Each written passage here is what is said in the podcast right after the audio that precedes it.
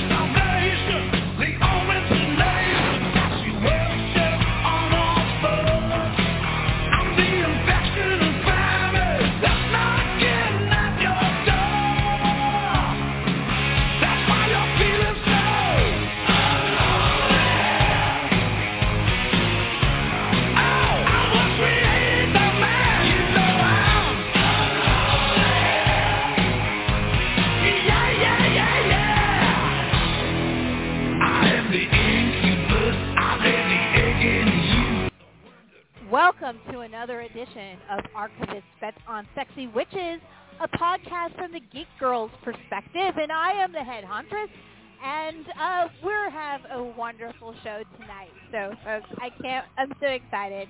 Uh, we are continuing our summer of death coverage here on Archivist Bets on Sexy Witches, uh, leading up to the Halloween horror me- movie, Halloween horror movie marathon madness, Battles to the Death the uh, annual con- Halloween contest starting in late September through October.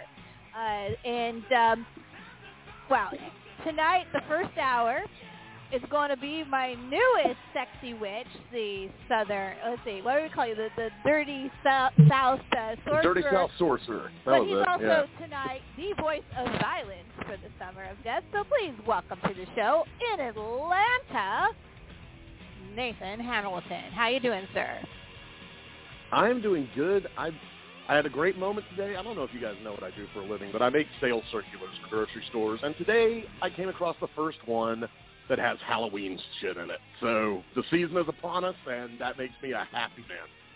Excellent, excellent. So uh, before I bring on our guest, because he's already on the line, um, I also want to remind you, Nathan, as well as everybody else out there, that the FP Fest uh, tickets for the premiere of FP3, a movie yours truly produced, um, is um, the tickets are on sale, and they will be for two more weeks, and then that's it. So it's a hot commodity, FP Fest. Um, if you don't know what the FP is, you can watch the original on YouTube. Beats of Rage, uh, which I'm actually in, is on Amazon Prime, and I produced the next two movies in a row. So um, yes, check out the FP because it's also Dance Dance Revolution to the Death. And speaking of death, we have a death specialist on the line here, and I'm so excited. Let, let me tell you a little backstory, though. Uh, when I I just met this gentleman in May on May 1st, I went to a, the my first not only my first death match, but it was my first live professional wrestling match ever. Uh, I've seen I've been a fan, as people know, because they've, they've been following the show. I talked about the old school stuff, but Nathan took me to see um, the Colt uh, 45 Memorial Death Match in Knoxville, Tennessee, at the Chatterbox on May 1st, and I got to watch two people that I instantly fell in love with as wrestlers on stage. They just had the most adorable match I've seen in my entire life. Um, it was Sarah Dox and Mr. Raven Havoc in a barefoot match, and and it wasn't just the the obvious like stepping on glass and, and expletives and and little cute dinosaurs on the ground. It was the moment when they started playing with syringes and the entire audience went ballistic and they ran to the four winds it was a glorious moment. Made me fall in love with deathmatch wrestling, and I've been following it now ever since. And I even have favorites like Neil Diamond Cutter, who's going to be at the show this weekend. So before we get into it, let's have him talk about it because it's his show and he knows what it is. Please welcome to Sexy Witches, Mr. Raven Havoc. Hello, sir. How are you doing today? I'm tired. Oh, I know, I know. I wish I could give you coffee and a hug. I just need a good 12-hour nap. Are you going to be able to fit one in? Uh, Hell no. Hell no.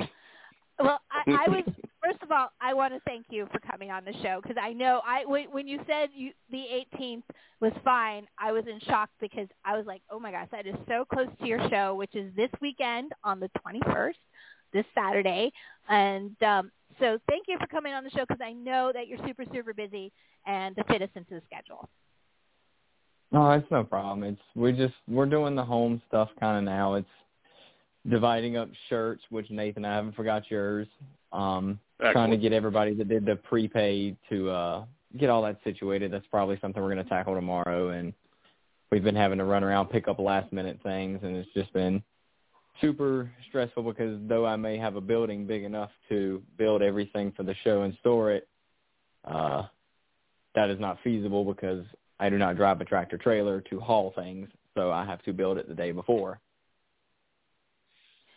So tell me, what are you building, and talk about the show you're promoting.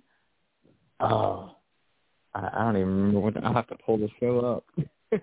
well, I know it's called Uh, Unholy Warfare, all for you, Colt, and it's this Saturday at the in the Armory in Reidsville, North. Ca- oh, sorry, Nathan, North Carolina. Right? Okay. There you go.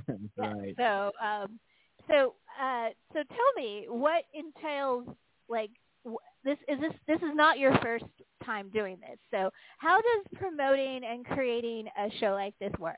And then we'll also want to talk about you as a wrestler as well.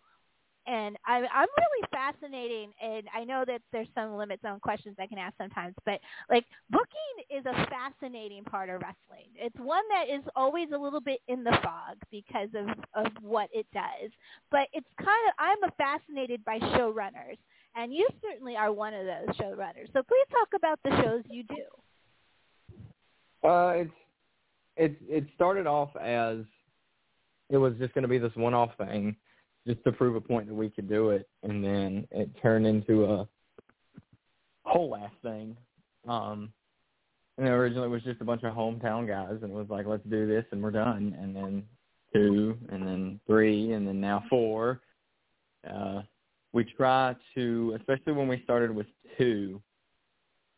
So three was the big one, but two was, all right, let's take guys that want to work together and put them together. You know, uh, a great example. Three, um, I talked to Colt and I said, hey, who do you want to work? And who do you want to get in the ring with? And he said, Rob Marsh. So I messaged Rob and I said, hey, uh, Colt wants to wrestle you. Do you want to come? And it just became this whole thing between them and that's how that came about. So it's mainly, it's always been this, as stressful as it is, it's always just been this, let's go out there, let's have fun, let's put guys with people they want to wrestle and give them no limits on what they can do. And and let's talk about those no limits for a minute because even though I've been covering wrestling on this show all summer, uh, some people still don't understand what death match wrestling really is, and I try to explain to them it's it's wrestling with props. So, what would you describe it as? A beautiful art form. it is beautiful art form. Beautiful violence. It, it is actually glorious. Um, Nate, Nathan, do you uh, what? You're also part of this whole show. Is that correct? Yeah, he uh against his better judgment, he's bringing in the, the worst commentator on the deathmatch scene. I don't think you're the worst commentator. I Uh, know which think one's you're the awesome. worst. Yeah, no, and by far we already know which one is the um worst commentator, at Snuggles. Uh anyway, uh, we won't talk about that. I didn't say it.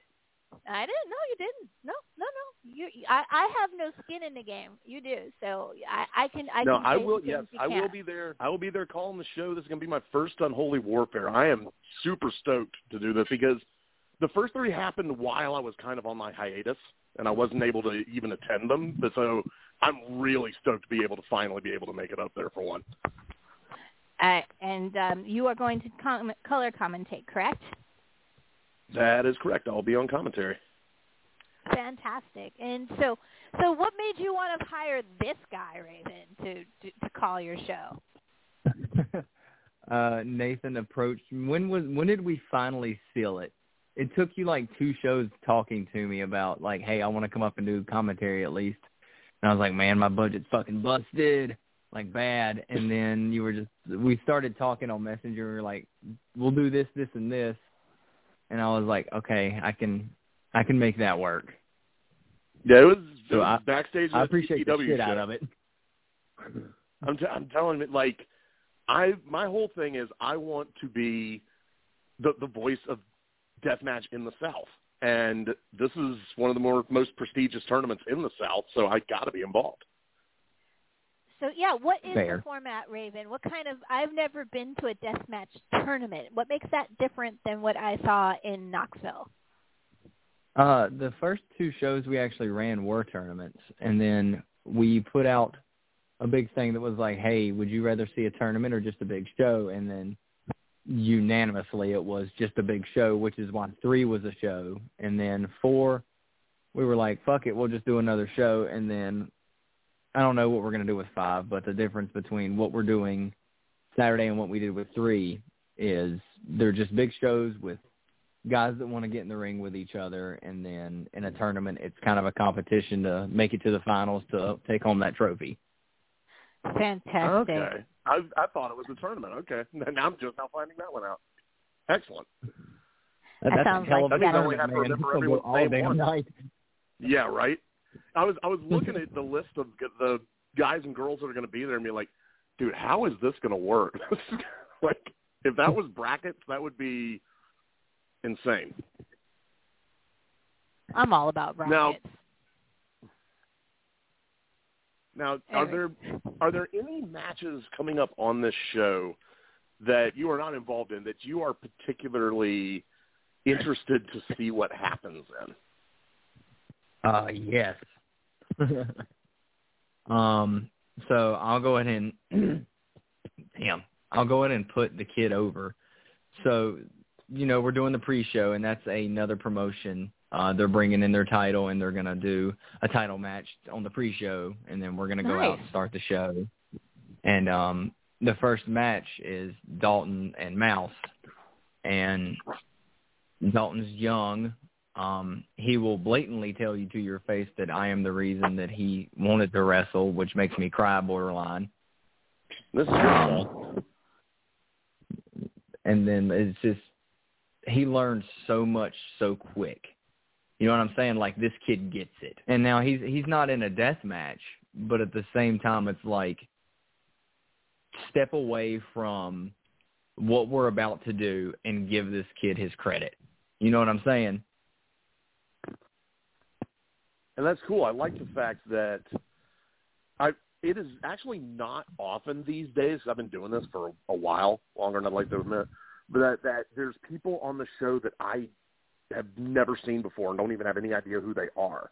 And that some of the, that's some of the ones that I'm most excited to see because I love seeing new people and some of the more the more unknown talent are the ones that will go out there and go that extra mile for the crowd because they want to be noticed and they want to make their name. Dalton's just his. The cool thing about him is, uh, as good as he is and as young as he is, there is zero ego. Um, he he 150 percent earned his place on this show. Like when I approached him, he broke down.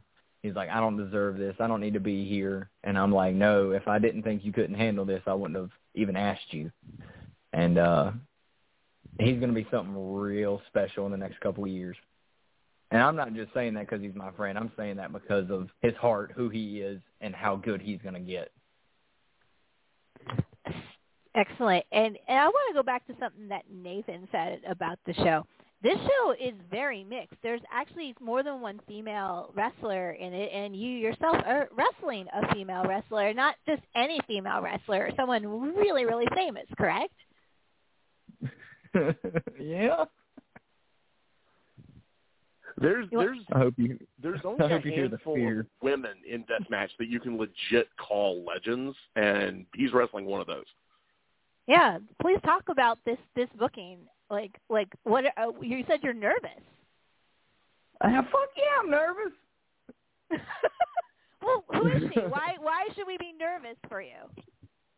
Okay, so the original plan was I wasn't even going to do anything on this show. Um, and then an idea came across, and I was like, okay, I'm not going to tell you who the original opponent was, but I was like, I'm to bring you in. We're to do this whole thing. It's to be fucking awesome, and we're to show the hell out.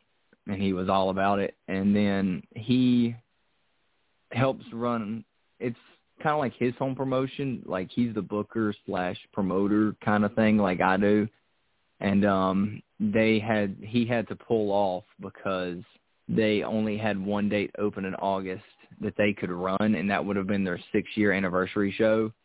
And unfortunately, it was the 21st, so he wasn't able to come. So coming back from, where was I coming back from? I want to say Michigan when I wrestled Chuck. Um, I found that out and completely freaked. And I was like, I'm not even. I'm just gonna pull myself back off. And my buddy Kevin's driving, and I'm like, well, I'm gonna try something. Don't know how this is gonna work. Um, I started looking at flights from California to here, and I'm like, you know what? If we're going balls deep and showing out for Colt, let's go balls deep. And so I messaged Sage Sin, and I said, uh, Shot in the Dark, you available August 21st? And she said, actually, I am open. And, uh, yep, pulled Sage Sin. So what makes her a formidable opponent? That's Supreme's daughter. And she's just phenomenal in the ring. She's got, she's got that lineage and that legacy. Right. she's phenomenal in the ring, and she's Supreme's daughter. So she's just gonna come in people a rocket. of a certain people of a certain subculture will understand the significance of this. She's one of only three wrestlers to have a patch on my battle jacket. That's the status she holds. and I, I know your battle jacket quite well. Um, so uh, so great. Uh, so there, there's this huge match, but I mean, but the whole lineup is pretty awesome. Um, is it what's what's the one match? Uh, uh, I mean, obviously you want all the matches to go well and stuff, but what's the one match that you're not involved in? You're most excited to see?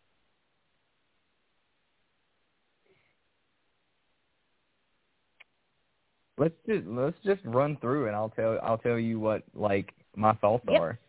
Go for it. So, go like, for it. Dal- Dalton and Mouse is literally called the "Here's Your Chance" match, which is Dalton's chance to show who he is. Um, that's just going to be technical and something magical that's going to happen. Um, Roxy's Funhouse, which is Sarah Dox and Roxy. Um, that's just going to be super enjoyable to watch, in my opinion, because Sarah's so fun to work with. And I was literally talking to of Sarah. Sarah. I will always yeah, be a fan of that girl. Phenomenal. Impressed me. Now tell me about massively. Roxy. Yeah, please. I'm not familiar Yep. with her. Tell me about Roxy. I was literally talking to Sarah about her earlier. Um, I've worked her four or five times somewhere in that area. Um, just an absolute pleasure, easy to work with. Um, break that fourth wall, whatever. Um, super easy to get along with, super fun to be around. Yeah, kayfabe, brother. Um, just I, I, I've I've literally just been driving home every time I've talked to Sarah. I'm like, you're going to have fun because Roxy's just such a trip. oh yeah. Um, crosses to hell, Neil Diamond Cutter and Corey Bryant. Woo. I love Neil. He's one. I actually the only only merchandise deathmatch merchandise I own right now is a ashtray. Well, that's not true. I've got a shot glass and a couple other things, but as as a, a with with a person on it is Neil Diamond Cutter. I love me some Neil. Yeah. Man, he's been on a roll lately. Like Yeah, he has. he's just straight up fucking killing it. I saw two matches with him that impressed the fuck out of me um, this past June at No Holds Barred. I mean, he was just amazing. Yeah, Neil Neil's phenomenal. It's just a great guy to be around too. Um, He's also I'm sure Nathan, you haven't heard of Corey. It- Neil, by the way, is the only man still active in the deathmatch scene who has survived a Nathan sadistic playground match. All the I rest want- of I them wanna are either that. retired or of no one knows where they are. So All right. So so Neil and who is his um his op- opponent again? Corey Bryant. Corey Bryant. What talk about him, my sir? Um, Corey is he's been wrestling for quite a few years, but he's legitimately only done one death match, and that was with me. And we actually had to stop that match because he swung some tubes. It caught my wrist, and I went into a full blown panic and was pulling uh shards of glass out of my wrist. Ugh. that's flesh wound. He, he is absolutely in love with deathmatch, and he's been waiting for this. And I told him after that match, I was like, "Look, man, uh, I owe you one, and the next Warfare you are 100% on. So don't even sweat it." Fantastic. hey man, here's Neil. is that is Right. that revenge for your wrist? Yeah.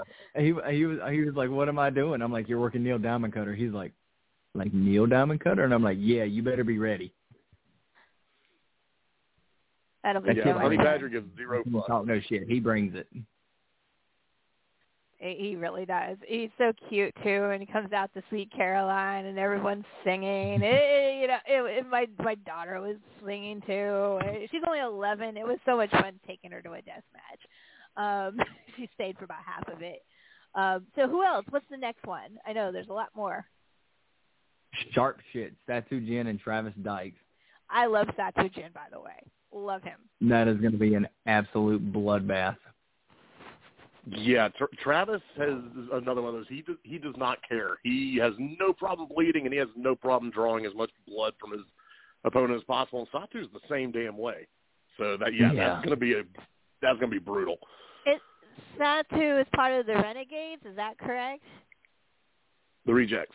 Oh, rejects. Rejects. My bad. I'm a little tired too. Rejects. So he's, is he the only reject on the show? No, there's a couple others, right? Nope. And, uh, John Wayne. Yeah. Yep. So anyway, so Satujin is on the show. I really enjoy him. He he he, he he's a delight to watch. I've seen several matches of his now. And then next, which I think is going to be, I don't, I don't want to say it's going to be a barn burner. I think it's just going to be really tough to watch at some points, and that's gnashing of teeth with Brad Cash and Herzog. Dude, there are two matches on this show that I think are like the sleepers. The ones that like this could be like these are these has the potential to be death match of the year candidates. This is one of them. They're they're just going to beat the piss out of each other. I know they are. I lately I see Brad Cash more than I even see my family, and every show I call him on, he just he goes out there and gives every last bit of everything he's got. He's one not one of these guys like, oh, I'm gonna kill it tonight, and I'm gonna take it easy tomorrow. No, this dude goes out there to kill or be killed every time, and Herzog's just fucking nuts. Yeah, it's going to be a slobber knocker. Is the only word to use. What the what the hell is a gnashing of teeth match? Um, that was kind of thought of by me because uh shark's teeth, saw blades. Uh, what else are they using? I have to look on my other list, but the shark's teeth No, is no, that's, really made don't, me. don't give it all away. Don't give it all away. Yeah. So it's, it's stuff with Oh. teeth. Stuff like like like bear traps, but probably not that violent. Maybe I would hope not. Oh, That'd that's be an awesome. idea. That'd be dope. Oh, I, I, I have them full of ideas. Uh, anyway, but this is not my show. This is your show. So, uh, hmm, you you you volunteered to be on this show, dude. Yep, very true. Yeah, and, So, And- so I'll, I'll go ahead and bring. I'll go ahead and bring up another one.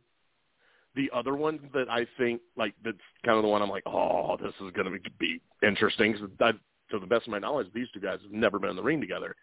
Is John Wayne Murdoch and J.W. Dalton? They have. Have they? Mhm. TVW. Huh. Well, th- this must have been before I started working with you guys. Yeah. Because. I did not see that. That's ooh. Well, I'm looking forward to seeing that for the first time because that's that's a hell of a pairing. JW's been on quite a tear lately too. JW's a man. That's my boy. So where are we? Uh, the next would be the Backwoods Country Brawl. Nice. And that is Big Country, and I'll go ahead and announce it. Uh, the replacement we found for Sir Reed Bentley, who had to pull for a family reason, which I completely understood. So no hard feelings at all. Um, his replacement was Aiden Blackheart. Nice. Yes. That's a great announcement. Oh my gosh. I'm so excited. Hell yeah! You heard it here first, folks. Aiden Blackhart. Heck yeah. Okay. You you made my evening. Thank you, sir. um, the barbed wire challenge is still on. I'm not gonna say who's in that Okay. because I think people to- are gonna just be like, "Whoa, didn't see that coming." Okay. Noted. And then you were saying like a match to sleep on. Like I don't know about brutality, Nathan, but like just the technical aspect that I know both guys are going to take would be sharp and snappy, and that's Bam and Yella. Now, Yella's one I'm not familiar with. Can you give us a little background on him? Um, extremely technical. Um, how do you describe that kid? just a technical guy that's like would always used to cuss me up a storm when he saw blood on me and then he tried it and was like, you know what? Not something I'm going to do all the time, but I'll do it for you guys anytime. Just He'll- from he'll the get the technical bloodlust. standpoint. Oh, they're gonna. It, it's gonna be so good. Yeah, so someone else I'm, I'm looking forward to calling that I haven't got. I've he's got, he's kind of he's a legend that I've always wanted to call a match for, but never gotten to. Is Low Life Louie. Louis had to pull. yeah, he pulled. Oh, he did. Damn it! yeah. Damn it! I didn't Yeah. see that.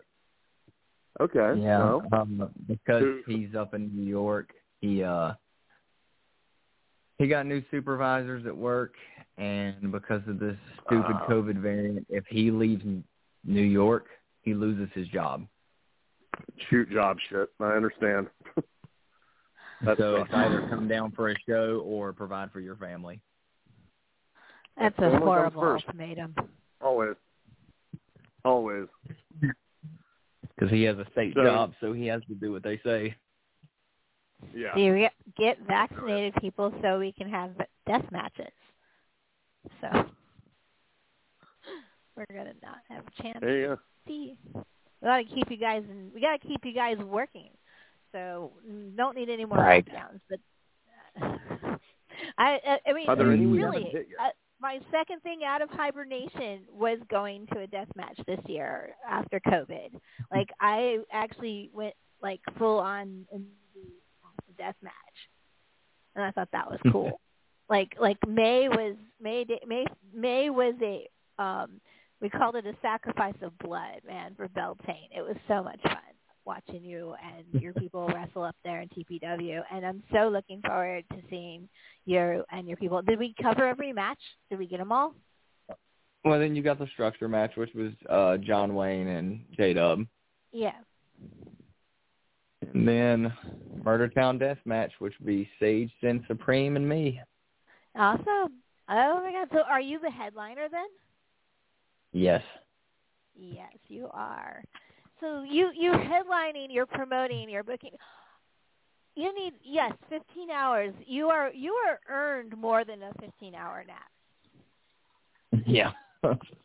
Especially mean- since Friday, I'll be up there building until the wee hours of the night, and then I'll come home and I'll basically take a nap. I'll get Sage up and we're gone. Well, sir, I can't wait to see you do this. Um, it's going to be fantastic. I hope.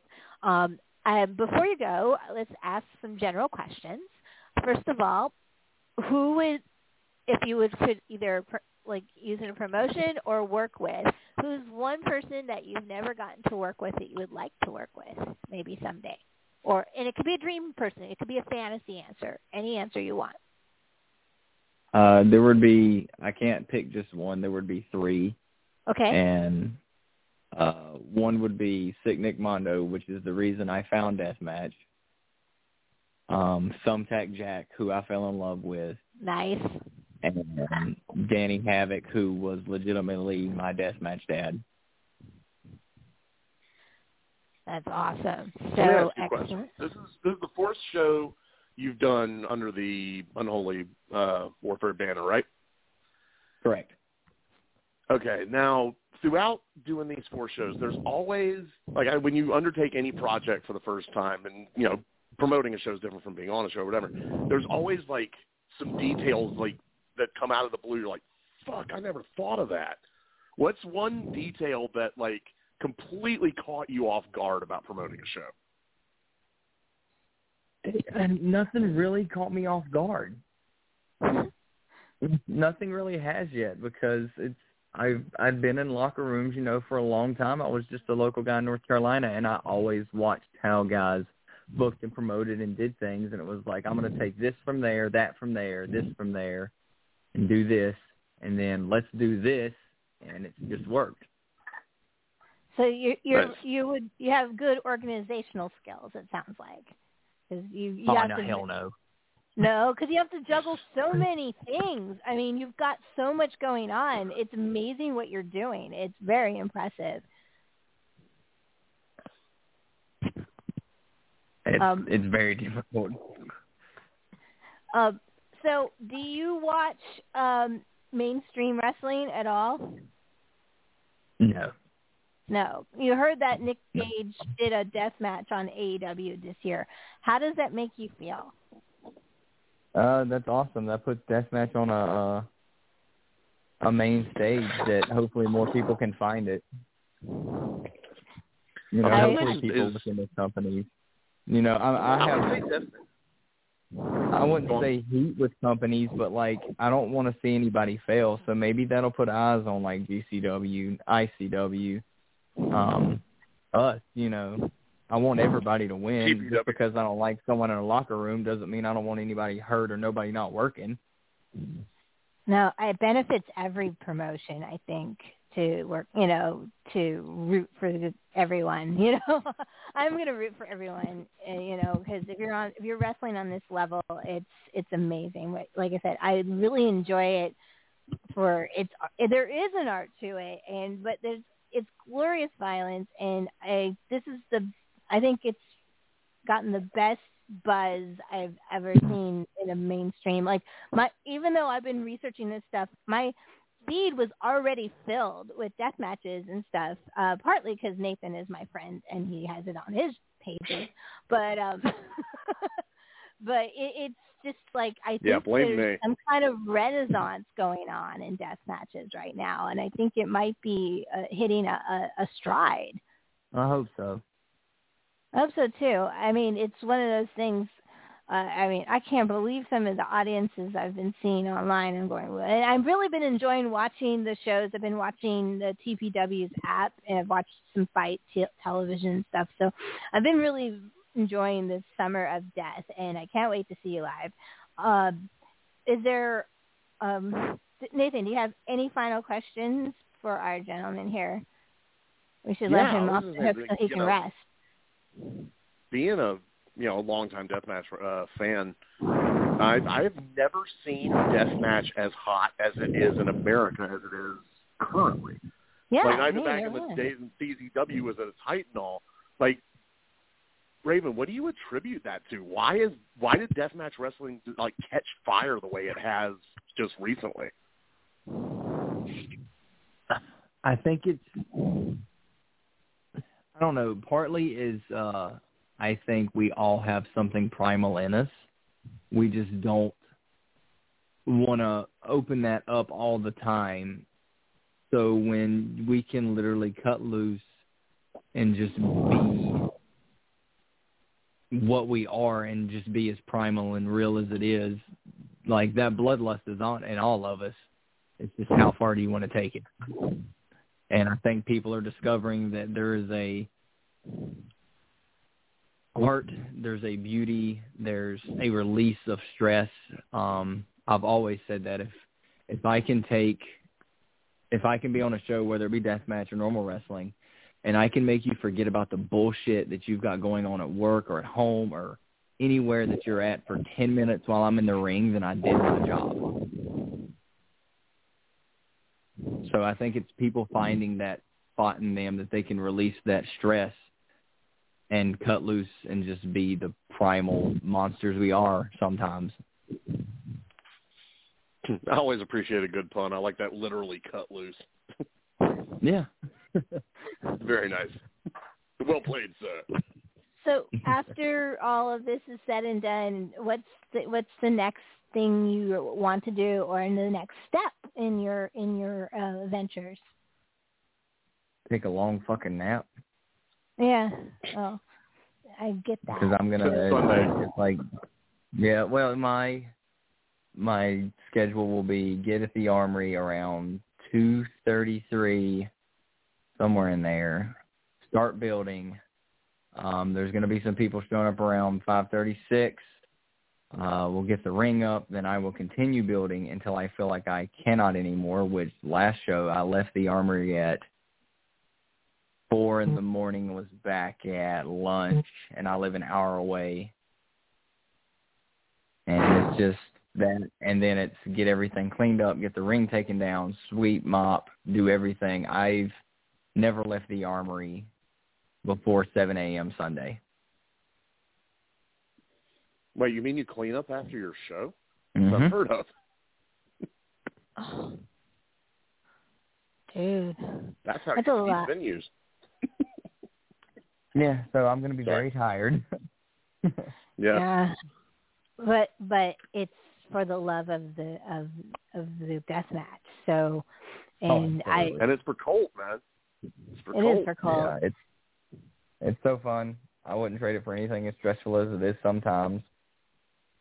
This is what I love. Well, And it's Thank the, you. it's the ones that you can. It's the ones whose passion comes out in their performances that are the ones that are the truly a joy to watch. And Raven, you have always been one of those dudes. Well, I mean, you don't always see me at my best. Like the last show we did, like Ram and I were just both like, "Dude, we're fucking shot. It's dark. It's late." Hey, you know what? You still got out there and did your did your thing, and that's that's what I'm saying. When you can see that someone is passionate about what they're doing, that makes the any art they create so much more meaningful. well, and and you're a hero. I saw there was a um a footage of you going around the internet um rescuing Akira from a uh, a, a really bad injury on his arm. He was bleeding pretty bad, and you were the one that came in and stopped it, if I remember right. Yeah, that was all I heard as I was backstage, and someone screamed, "Akira's cut bad," and I jumped up and just grabbed my tape and took off. I was like, "I'll get chewed out," and, and thankfully, I didn't get chewed out. I mean, most people were like, "You did the right thing," but like, I was like, "If I get an ass chewing for this, I don't even care." No, it, it it showed you your bravery and you're a hero. So thank you for saving Akira from a very nasty injury. It was wonderful, and I loved the response that that video got of you. So not only are you a really talented guy, you're also a really sweet guy, and you, you you've got people's backs, and we love that about you. So thank you for being on Oh, the show. absolutely. I think you should go take a nap while you have a chance. And you know, we we got it from here. We will see you. Um, well, we'll see you at the show. Um, we'll both be Are there. you Uh, kicking Get already? push, man. Tell us when and where. yeah, please. We're driving five Good idea. hours south to you. Oh, oh, that's right, Nathan. You're going up, aren't you? And then coming down. Yeah, I'm I'm flying up to, into Baltimore, and then we're driving down to the show because it's actually it'll actually be a little bit shorter than driving up from Atlanta, so works out well. But yeah, um, what about where's the show going to be available for those who aren't? I was going to say who aren't in driving distance, but you know what? If you have a car and there's not an ocean between you, you're within fucking driving distance. But for those who aren't going to make the drive, uh, where is this going to be available? Will it be streamed somewhere? Will the DVDs be available? the the plan is is as we publicly announced, Jeff Waldridge is doing the um, recording, um, editing, all that stuff. Um, he will get that done. He is actually taking off work Monday to solemnly work on that. Um, and then hopefully, you know, by the end of the week, he's got it ready. He'll send the copy to me. I'll approve it. Um, he'll send it to a DVD company that will take care of everything, packaging, blah, blah, blah, blah. Um, I'll pay them. They'll send it to me. I'll send DVDs, DVDs out from there. Um, nothing against Smart Mark, but trying to do what we can so we can put it to the next one. You know what I'm saying? I'm not putting this in my pocket. This isn't for me. This is to help fund what's next. That's punk rock DIY shit right there. Yep. I, I mean, Smart Mark does good work and they ship shit out quick and all that, but like, and they take a good little cut. So it'll probably end up streaming there. But like, once the DVDs are gone, it's like, all right, it's on Smart Mark. You know what I'm saying? Right. So yeah, tell uh, please before you go, tell us where where's the show, when exactly is it, and where can people get tickets? Well, now Yeah, you can only get them at the door. um, it is in okay. this little podunk town called Wentworth, North Carolina. um, North so- Carolina. yeah. um, I'm fr- I'm from North VIP. Carolina. Most towns there are pretty podunk. podunk Not is shit, bro. Yorktown. You're from Asheville, though. That's not a podunk town. Yeah, but my family's from Forest City. okay. So, um, Reidsville, North Carolina, Wentworth National Guard Armory. Um, if you bought a Die Hard ticket or VIP tickets, or if you would like to purchase a VIP ticket, um, you will be allowed into the venue at four. Hey, lovely. She waved to Nathan. Um, you will be allowed to enter at four. Um, general admission, which would be front row, um, second row and back. Five o'clock, doors open for you guys. Pre-show with the other company will start around. I don't know. I'm kind of judging it right now. It just depends on how many people get in that door. You know, maybe five thirty, and then we'll bring Colt's original trophy out. We'll bring out the trophy I won in the Colt 45 tournament. Um, then we'll bring out Nathan. We'll bring out um, us as the whole group, and then we'll bring out Colt's dad and brother and do a 10 bell salute and have a moment of silence for Colt. And then we kick it off with Dalton and Mouse. Fantastic. It's going to be so much fun, Nathan. I can't wait. Absolutely. I'm I'm looking forward to it. It's gonna be a, a wonderful night of tribute and bloodshed. Yeah, I'm literally gonna say, I'm literally gonna say on the mic, it's like this isn't a night that Cole would want us to cry. This is a night he would want us to celebrate. Yep. That's that's exactly what I said at the uh, at the TV at the show at the um oh god Chatterbox. Because Cole Colt was the kind of dude like he would want his legacy used to like keep everything going, keep the bloodshed going, keep the wrestling going. Like he would want us to continue doing the things he was passionate about. Absolutely. So it's a night of celebration, not a night of um, sorrow and sadness. And Yes, celebration and bloodshed. There you go. this will be my third death match tournament or death match event I've gone to this year live. So this will be interesting. Like, and I'm starting to see like recognize wrestlers, and I have and I'm fans of a lot of the people that are going to be on the show. Um, this so I anybody that's listening, give it a shot. It's actually what not what you expect it is. I love that it's everyone is really puts everything into it. Um, there's just no there's there's no false moments in deathmatch. You can't have one. Uh, so it's it's just a it's just a great time. So please you know go online. I know there's an event page on Facebook. So um, anything else you'd like to say, sir? Um, before you move on to your death match building?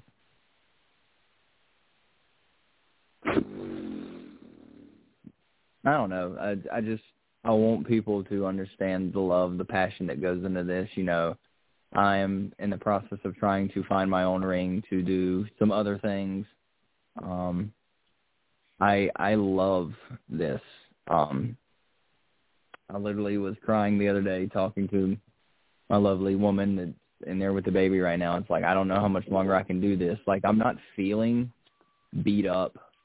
Um, I'm not waking up in pain, but I I just don't know what the future for me is going to hold. Maybe tomorrow I'll wake up and go, you know what, fuck that, I'm going another ten years.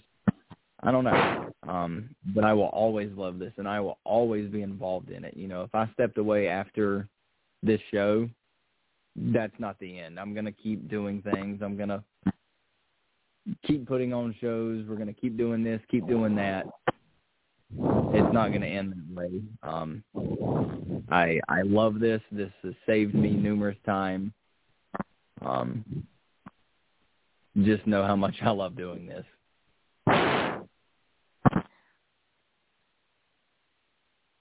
Well, oh yeah, all um, about that. It, you, you've Um, uh, preached to converted because I definitely do see what you see in this. It's amazing, actually. I it's been a very interesting adventure I've been going on in the last year. So it's very cathartic for me to be there and Hey, watch this you do is, it. This is So it's nuts because I was I was just a a little nobody kid from North Carolina that thought he would become nobody, and I've done so much more than I ever dreamed I would do. Nice. So I'm grateful for it And all. I'm grateful suck. for. I know, I do. Oh my gosh. All right, sir. Why don't you have a good evening? Thank you for being on the show, and um, you're welcome to call in anytime you feel like you want to talk about stuff, or you have something to promote that you want to like let people know exists. You're always welcome to do that, sir. I appreciate it. Yeah, it's it's the least I can do for what the entertainment and and hard work that you put into everything. So um I think we're gonna actually review a movie soon, believe it or not. Um, right after you go off air, um, we're gonna do the Suicide Squad. I was wondering if you've actually had a chance to fit in a movie or anything. If you, if I was going over to your house right now, what would be the DVD that or the movie you're streaming? Saw. Saw. Yep. Saw. Saw is going to play a huge um, c- um, part of the madness this year. There's a binge contest, and they have to watch all the Saw movies, Cube, and what was the third one? Uh, oh, the Purge movies in one week. I would love that. Well, come join us. Come join the madness. It's great. Uh, this year it's a little bit different. Usually it's a binge a binge contest, right? Watch as much as you can. This year um, it's about attending uh, outdoor activities, and death matches are going to be on that list. Um, and um, uh, uh, battling movies to the death. So you know, like I'll throw Battle Royale out, and someone will throw out another um running man you know some kind of movie where people are hunted to the death so uh, Actually, kinda- Raven's going to be involved in a deathmatch show during the madness. At least one I know of that I'll be Oh. at, and that'll be Carnage Cup. Car- it's true and carnage cut's going to be uh, actually part of the mat i'm going to give points for the going to the carnage cut I have to i get a picture with the voice of violence i'll get five points right? We know how that works. So anyway, I digress. You don't need to know about our contest, though. You are welcome. It's going to be a lot of fun because it's a bunch of horror geeks watching movies together for the month of October online. We've been doing it now for 14 years. He Seems a battle to the death, and Saturday we very well may see some people battle to the death. Yeah. And and I Yeah. yeah, this is this is my birthday too, Raven. Just so you know, When's your I'm com- birthday? it's Monday. Ah, the same day as my girls. Excellent. It's Virgos unite, man. so I'm going to a death match for my birthday. Good. That's how you celebrate right there. Hey, All I did I did Beltane. Now I'm doing my birthday. So I mean, I must be. There's, there seems to be a theme going on, Nathan. That seems to be. The sex, the, the theme is witch. bloodshed and violence. I didn't yeah. know that I was into blood magic until I started going to death matches. I guess as a sexy witch, you know. So Uh, once you go to your first death match, it's over from there. yeah. Yup. is. Oh my goodness. So thank you, thank you again. I keep saying thank you, but I'm really excited to have you on. Uh, so you, you're gonna. So we'll talk about. We're gonna do an episode on Carnage Cup, um, right around the Carnage Cup, and you're of course Sweet. more than welcome to come on for that. Yeah, just to. give me a shout. Excellent. I'll I'll keep you posted on that because yeah, we're definitely going to do um, that. Whole the the probably the week before because I'm also going to a taping of AEW that week. So um, there's a lot of wrestling that week going on on the Sexy Witches. So. I'll definitely keep you posted. So, um, Nathan, we are going to take a break now and let this gentleman take a nap. I'm going to play some um, FP, and then we're going to come back on and start reviewing Suicide Squad.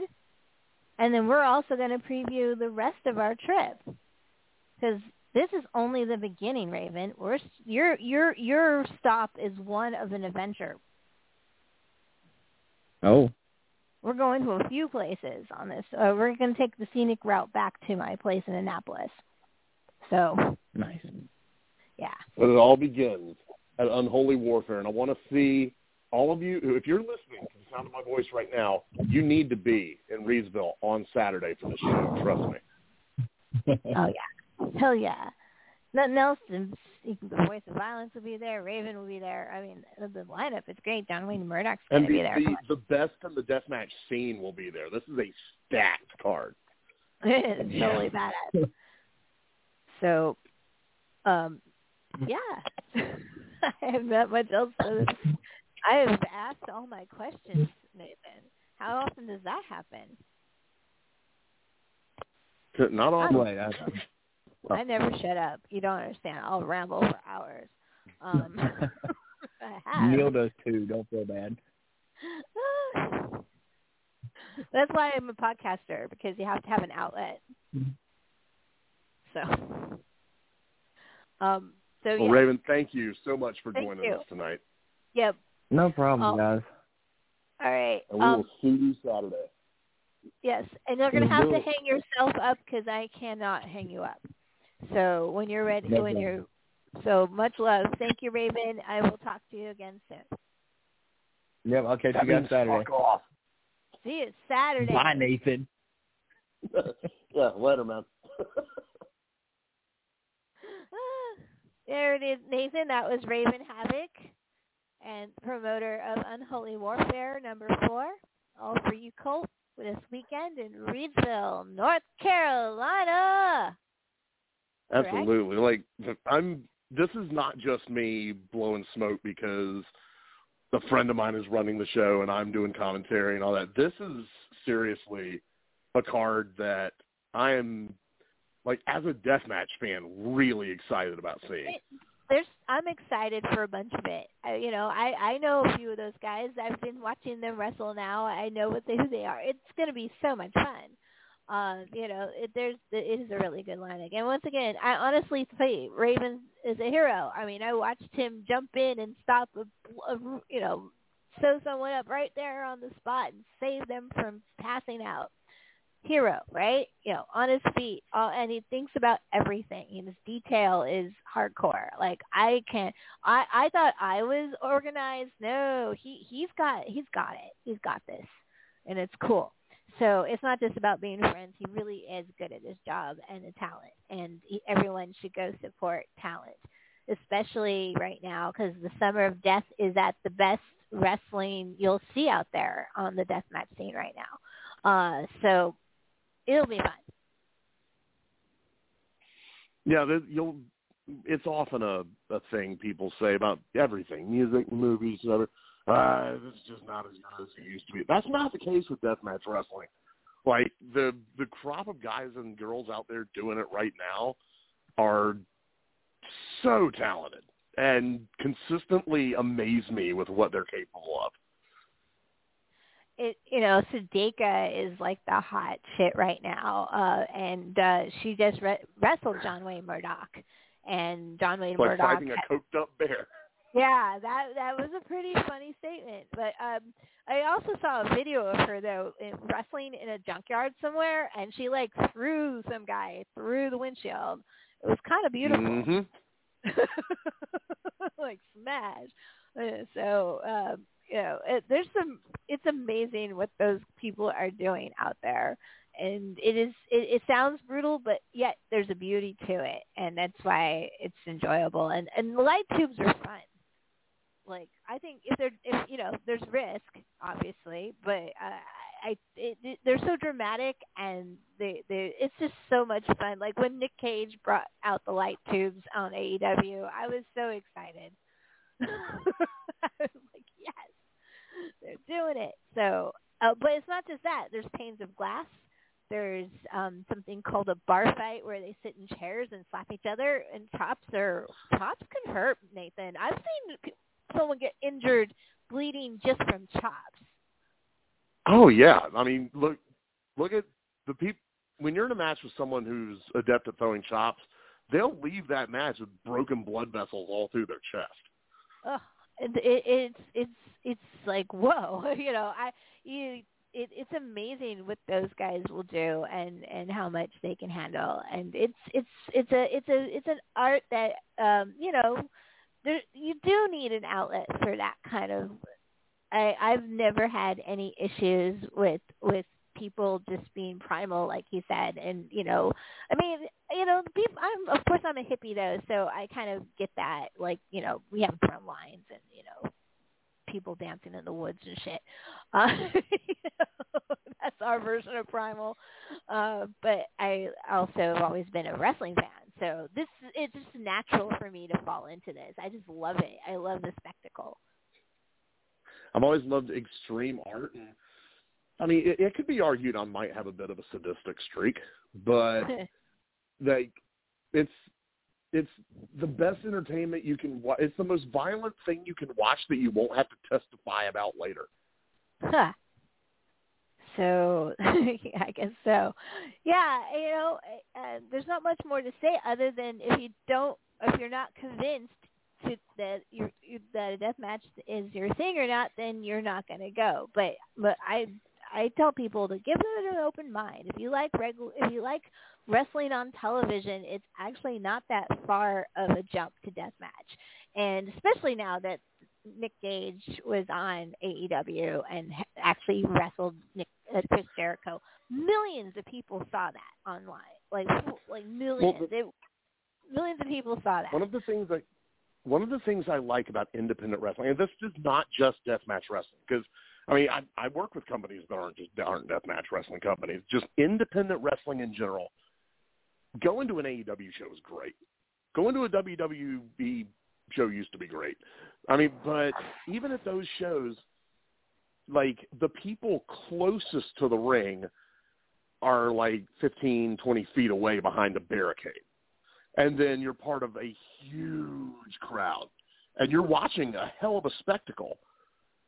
But in an independent show, you're in close. You're a part of a smaller crowd. It's a more intimate setting. It's it's like going to see a band at an arena and going to see a band at a club. It, it like is a lot, very to intimate. the artist, you know. I mean, they they come out into the crowd as you know, because as wrestlers do. Um, deathmatch wrestlers are no different. They drop, they do things out of the ring and in the ring. Um, but you know, but there seems to be like like a unspoken rule about it, which was kind of interesting. Like, because everyone always parted ways and moved the chairs, you know, especially if it was a heavy chair, you know, which kind of some. It was it's just kind of like this this the audience feeds off the death match and the death match feeds off the audience. It's kind of cool. I would love sometime to take like a, a sociologist. That's what they do. They study, you know, crowd dynamics and ritual and things like that, and take them to a deathmatch show and get their take on it. I believe That's our other sexy lich is on the line. So let me see. Let's see. Hold on, it just spins. Hello, you are on with the sexy witches. Good evening, y'all. Hello, Eric. Hello. How you doing? Hello, hello. I'm doing well. How are you all? Great. We just had a very interesting conversation with Raven Havoc about res- uh, deathmatch wrestling. Nice. So that was cool.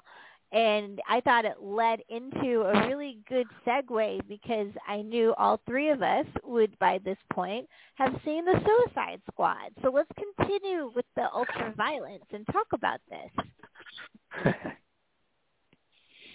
I loved it. You loved it. I did too. I did too. It's my Yeah. first top ten contender of the year. Very nice. Yeah. I do feel like we are kind of getting dragged along with James Gunn's therapy sessions dealing with his dad. yes. Between, That uh, this serious, Daddy. and the past couple which is cool. I, I mean, uh, uh, just prior to the release of this, uh, yet another uh, dust up occurred between uh, a classic Hollywood director uh, saying that comic book movies are worthless or, or words to that effect. And you know, comic books are just like any other source. Uh, It's what you do with them. And James Gunn Then does good stuff with them. Then again, these are DC characters, and show me a single DC Comics character that doesn't have some kind of issues involving their parents. uh, they- yeah, pretty much. And uh you know, it and it is exactly the movie I was hoping I was going to get in 2018. this is the movie I wanted, not that one. Um, you know, Yeah. yeah, it, it it it's it is even. I actually like Guardians of the Galaxy is okay. This nailed it for me. Now, partly I am a DC girl, so the DC universe is, but I I just adore it, and I will always be Batman forever. Love Batman. Uh, so there's I'm a little bit biased, I will admit, but I really thought this movie kind of nailed the tone it needed to. James Gunn is a hysterical writer. I don't know how Yep. much I've laughed in a film in ages. Like I took my daughter to see this. The Evil Genius came with me. She's 11, and I let her see this movie. Turns out that anytime I go take her to an R-rated movie, Harley Quinn happens to be part of it. Uh, so, and she's Role models, yeah. Yeah, yeah, I know. She's only done three movies. But Margot Robbie is awesome as uh, like she's still great as as uh Harley Quinn and I I'm so glad that I get to share this experience with my daughter. And it's one of those films that she's going to watch over and over again. It's kind of like, you know, it's it's like the splasher at 9 years old, maybe 2 for Nathan. You know, he watched everything earlier in life. Um but what is the youngest you were when you watched a horror film, Nathan? I watched my first horror film at 12 years old. Twelve. Oh, that's right. I forgot. Your I was story late- exact remember, I'm- opposite. That's right. Yep, of I'm the preacher's kid who didn't get to do anything when he was young and discovered it Hmm. later, and it was fucking on from there. I was younger than you when when I saw my first horror movie, so Uh-huh. a lot younger. I was three. So. Yep. Yeah. I saw a lot of movies when I was a little kid. My parents took me to everything. Uh, so, um, but Suicide Squad. I, first of all, it's really funny because it opens with people you recognize. You Michael Rooker and Pete Davidson, and like, is it too soon to spoil what happens in this movie, or do we Yes. give a fuck? It's too soon. Let's let's let's go light light spoilers. Light spoilers. Okay, but it takes direction. Well, I love the fucking tagline. The tagline is one of my absolute favorite taglines of any comic book movie ever. I mean, they warned us right up front, don't get too attached. true. kind of sets the tone for you. it it, it um it was there's so much going on in this movie um and and of course i love that even though the first movie eh, you know we we've we've talked about the first movie aaron and you're resentful because it won the oscar Yep. for best makeup uh that Yep. year know, And- so, uh, and you, you big asterisks. Uh, Star Trek Beyond had won the uh, the professional in, industrial uh, award, the the one that makeup artists have for themselves, just the week before. So that tells you everything you need to know.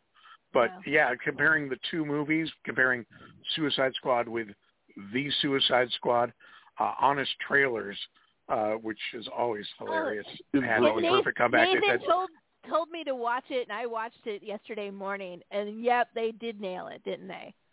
Starring Yeah, this one should have been called "Sorry for that other Suicide Squad movie." That's everything. I, I Suicide like that- Squad. We did better this time.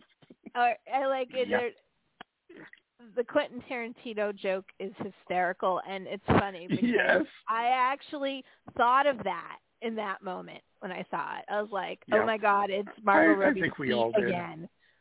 Uh, Margot Robbie's feet, like, are I won't say they're not beautiful because they are, but do I have to look at them in every fucking movie? Apparently. Yeah, like in close up. Sometimes There's dirty. one scene. Well, hey, in this one they were doing something.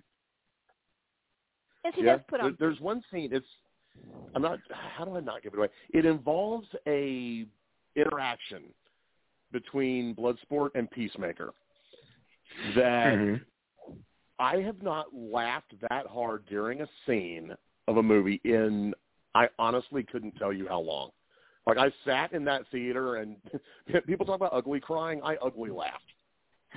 Like, it was, that was hilarious. It, it is Yeah. darkly funny. This movie is hysterical from beginning to end, all the way through. yeah. But it, it doesn't pull its punches. It's quite gory, actually. Um, Yep. They can spoil that because uh, don't go into this thinking it's R-rated because somebody cusses twice. No, it earns its R rating, Hmm. and I love that about it. Um, I wish it did better at the box office than it has. It hasn't done well overseas, um, and I'm not sure why it's not finding its audience because there's definitely an audience for this movie. Maybe it'll come when it when it go. Well, it's already on streaming. Maybe they're not taking account that HBO streaming and how much that takes away because a lot of people I know a lot of that people who definitely saw cuts it. into Everybody saw it, it. Yeah. so it it's I don't think that model is working. People need to go to the theaters more. We need to encourage it, even with this COVID Delta bull- bullshit. Um, we need people to go to movies because we want to keep the theaters alive. Um, I'm starting to worry again. Um, drive-ins are doing. Um, we've lost a couple drive-ins this year, but there's also been a resurgence. I was told, and that's good. And we saved the Mahoning, so there's hope there. There's always hope of. You can always go to the drive-in in a pandemic. I mean, how many dystopian movies take place in drive-ins? I mean, seriously. There's, you know, Brian Trenchard Smith, who will be on our next episode, directed Dead End Drive-In, which is a dystopian movie in a drive-in movie theater. Uh, so Speaking of uh, speaking of drive-ins, speaking of Yeah. drive-ins, the Suicide Squad is actually the perfect drive-in movie. Think about it. What is Joe Bob Briggs' number Hmm. one rule of the drive-in movie? blood, babes, and His number one rule is anyone can die at any time. And I've Any never time, seen that rule true. minimized better than this flick. Well, but Yeah. James Gunn is traumarific. I mean, he has roots in in that. So you know, Oh yeah. he, he understands it. Um, you know, I there, there, he's always had an edge to his movies. You know, uh, maybe the Marvels don't quite have an edge, but they do at the same time. They're still funny. I would say that they're funny, but um, this was just This I movie's think, very much no, got that. Suicide Squad's very much got that trauma, violence as humor thing going on. It It- not only totally has that, but Lloyd Kaufman is actually in the fucking movie. So yeah, absolutely. as he should be. you know, that's Absolutely. a spoiler. that's a spoiler, but it's not really a spoiler. James Gunn What? does pull out. He it, it, it, it, he pulls out. There's a lot of regulars in James Gunn movies, uh, mainstream Oh, yeah. and indie, in this movie. I mean, they're everywhere. so uh, Honest Trailers also made that joke too, uh, and I I'm really glad that it exists. So uh, I'm glad I saw it in the theaters. I'm glad I saw it with my daughter. Uh, and I'm hoping we get more Harley. I want more live action Harley movies. I hope we get more. Uh, Amen. it sounds it sounds like we might get another Suicide Squad movie. Um, but Fingers we'll crossed. Yeah, who knows? Um, we did get uh, what we do in the shadows four, by the way. So that was instantly renewed even before the third one's come out. Uh, so that's that's news to know. Um, I like that doesn't. I don't know, Nathan. Do you like the what we do in the shadows? I don't remember. I I loved the movie and I liked the show even more than I liked the movie. and th- they, they season three comes out in a couple weeks, and they already renewed it for season four. So Nice. I'm like Yeah. excited. Like so more more of that in our lives. I'm watching um Wellington Paranormal right now, actually on HBO Max, uh, which is you know the show from um from New Zealand. It's a spin-off of What We Do in the Shadows, the movie, the original movie. So I'm watching that right now, and it's not as good as I was hoping it was, but it's still cute and it's very dry humor. And I enjoy really, really dry humor. I've watched a lot of Monty Python I day. I thought the last couple episodes were the funniest they did. The uh, one with uh, zombie cops was gets better actually and maybe better, their though. funniest every- episode. Yeah. Maybe I think they're actually starting to get better the the run of the show. Maybe they weren't quite knowing what to do, but so far they, they it's a fun show. I would recommend it anyways. Anything that comes from that part of New Zealand is worth watching. Anything related to I, w- I was saying this to Nathan the other day. I think Taika Waititi might have the best life ever. Yeah. Like I can't argue with that. Look at what he's created. Look what he's in. He's fucking in Suicide Squad. Uh, he's Marvel. He's you know he he directed my favorite Marvel movie, which of of the last whatever they call those like system one two three you know uh, Ragnarok or Ragnarok. I really like that movie. I really like that movie. Um, so um, I just don't like he gets And he's done Love and all the Thunder coming toys. out soon. He gets all the toys, and he, do, he at least he doesn't squander them like J.J. Abrams did when they gave him all the toys. Ooh. So, so he did. That was. Sorry, he did. He squandered my fucking Star Wars. So, Oh, you ruined it. That Oh, that yeah. last one. oh yeah, Oof. no, fuck it. Fuck It's it. it's We're the only Star. Wars film I've only seen once. That should tell you something.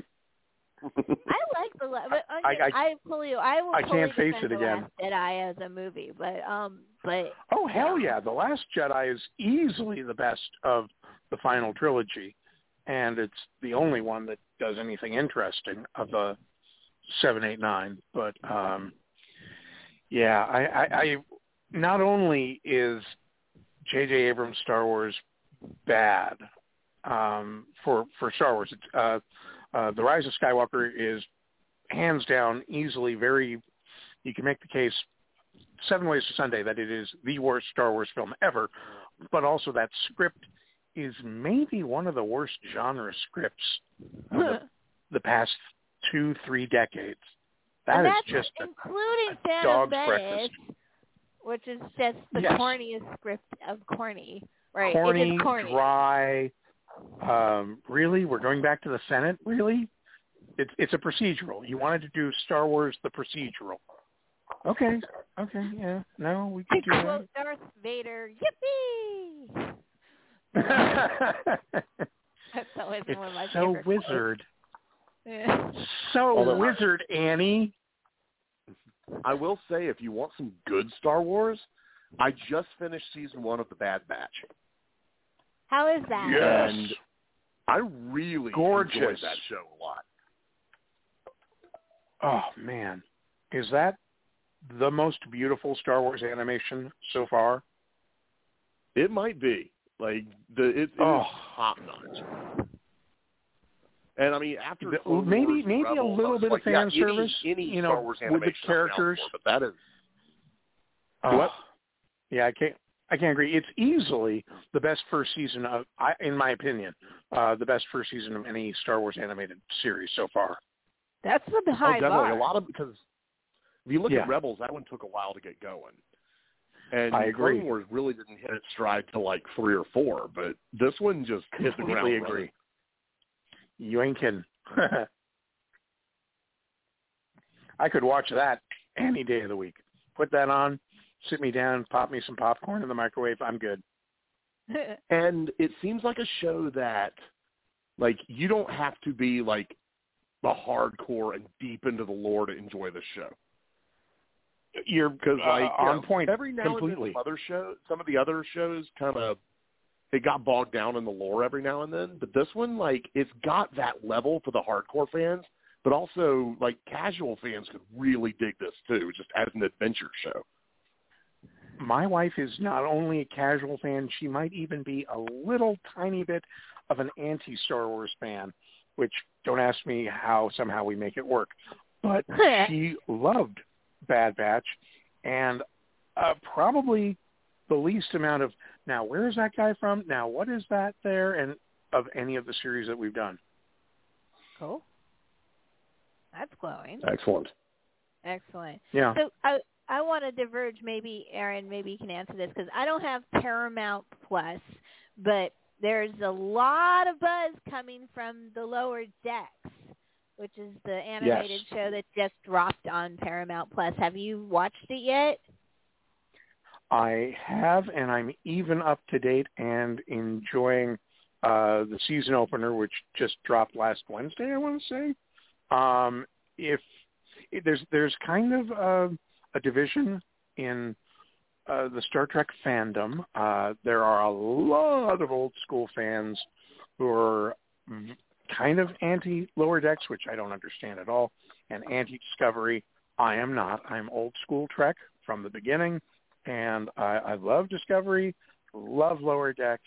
Um, it it might be a little light and fluffy with the Trek canon, but I think it when it does dip into the the canon, it does so uh, a little naughty, a little you know, a little elbow to the ribs thing, but with love and uh, it, it makes it a better series and it's fun and I want to know what's going to happen next.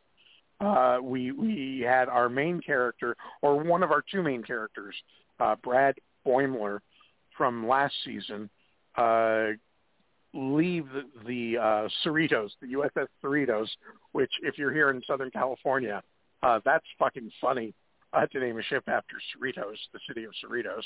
Uh, but he's now gone to um, Decker's ship, the Titan, and uh, we're next episode is I guess all Titan, all Decker, and Boimler all the time, and it's uh, um, Jonathan Frakes doing the voice of Will uh, from the first uh, from uh, Next Gen, and uh, he's hilarious, and they're writing him really broad and really funny, and it's uh, one of the writers from uh, Rick and Morty doing Lower Decks, so it's got a little bit of that to it, and you know a little bit of cursing every now and again.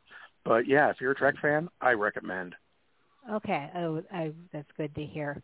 Um, so, because I've heard a lot of positive, like a real strong, yeah, but there is this like naysayer group, but I'm kind of trying to block those asses out because Yeah, I'm you know tired of those I'm guys. getting a little, I'm, I am getting a little sick of those guys, and ugh, you know, it's one of the reasons why I do a podcast Yeah. and have friends like you guys is because we you can have differences of opinion, but we're not going to rank on people for it. So you know, Exactly. Uh, so Right I had to find my kind. so I think I did. Yeah. So you know, um, so before, uh, like Nathan and I have this big road trip, but before we talk about that, Aaron, I need to throw out and ask you your review of Awakening the Spirits. Well, um, yeah, this past weekend, uh, Natalie and I and uh, another couple of friends met up in Pasadena where they did their first show, Awaken the Spirits 2021. Uh, same people behind Midsummer Scream and uh, kind of like a mini Midsummer Scream show.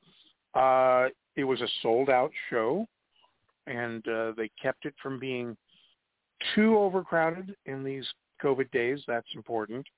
Everyone kept their masks on, which I really appreciate. Um, two big dealer rooms were kind of the focus of the whole weekend. There were a few panels.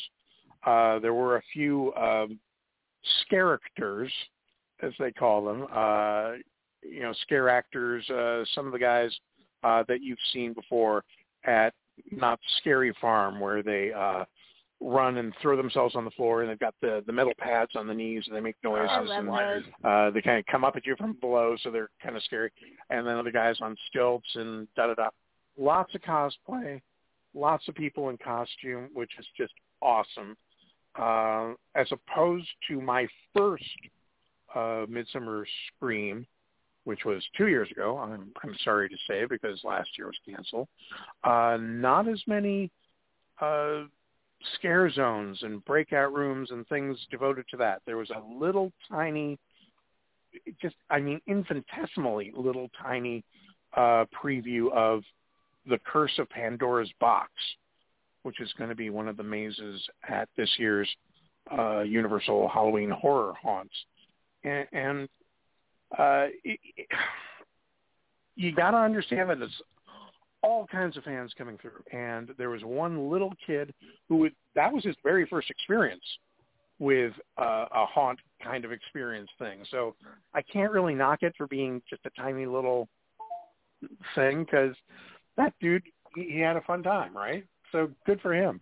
Uh, the rest of it, a lot of individual dealers selling horror themed pins and masks and bath bombs and soaps were huge this year for some reason.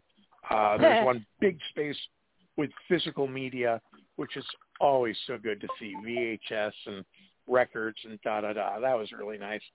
Posters, collectibles, um, artists of all different media. Um, this year's theme for our own Halloween party, we which we've been doing for literally decades now. This year's theme is The Shining, because of course the uh, the July 4th party uh, at the Overlook Hotel was in 21, so this is the 100th anniversary of that. So that's what we're doing, and I found some really nice uh, illustrations, lithos that uh, I'm going to decorate with and are going to be prizes. And then uh, as far as the uh, the panels went, uh, Halloween uh, Horror Nights uh, had two big presentations, big panels. There was uh, a design one with Brandy, I'm sorry, Brandy Creason and Jamie Bartkowitz. I, I apologize to both ladies if I, I messed up their names, but they are high up uh, people in art and design and production, and they kind of walked us through it, which was maybe a little drier than what the audience was looking for. At, at times, it was kind of like a PowerPoint presentation of Yeah. what goes into li- literally uh, from when they put the the carpet down on up. And uh, I guess the thing that I walked away with from that was I had no idea how many outside vendors they use for the production of things. I thought that was all done in house, but uh, that's not the case apparently. The other uh, presentation they did, um, pardon me, let me get a little sip here. Don't get Uh, COVID. the other one they did was, I'm not going to get COVID. Uh. John Murdy, who is the creative director for Universal Studios theme parks worldwide, and a rock star for people who enjoy uh, mazes and scares and all that. I, he, he was really well known. He walked us through some of the specifics of this year's uh, Universal Monsters uh, scare zones. Uh, specifically, he went into the details of The Bride of Frankenstein Lives, which just looks to be a you'll pardon the expression a monster. Uh, it, it looks really effing cool. Uh, first off, uh, original music by Slash is really got me intrigued. Um, they had done a, a mini maze years ago where Brian May of Queen did original music for them, and that was really good. So I, I have high hopes for that. Um, I, I guess his theme is "Live Again," and Slash is going to be playing with that. And uh, the overall theme is Frankenstein's castle. Uh, that that's the, the main set piece for it. But within that, they have what they call Silver Scream Queens with a Z at the end. I don't know why they keep doing that. But um, other than that, it looks really cool. They've got The Bride of Frankenstein Lives. Uh, they have uh, She-Wolf of London. They have Anck-Su Numan Namun. That's it, Namun. Uh, the Mummy. Uh, Dracula's Daughter. And they showed us a lot of original artwork for the designs of makeup and, and costuming, and that looks like hell of fun. Uh, the big news that he dropped is that Terror Tram is coming back. And there Yeah. was some question about that because obviously with COVID, uh, he didn't tell us the theme uh, because he wasn't allowed to. And uh, he did say that we'll be getting some details soon about frequent fear packages. So I'm, I'm interested to see that. I've already got my tickets, and I assume they'll be applicable to whatever uh, frequent going to the park uh, and the exhibits will have. Um, I think the theme has been announced actually for that Terror Tram now because I went to the website and Oh. it's talking about the ultimate purge. It's going to be a purge themed okay, drive through. right on. Yeah. I think they Oh. just announced that. It might have been done- even today. You're- You all They've right? done Purge before, so that'll be fun with the tram. Yeah. Yeah, no, it, I uh, well, we did it together, and it was Chucky.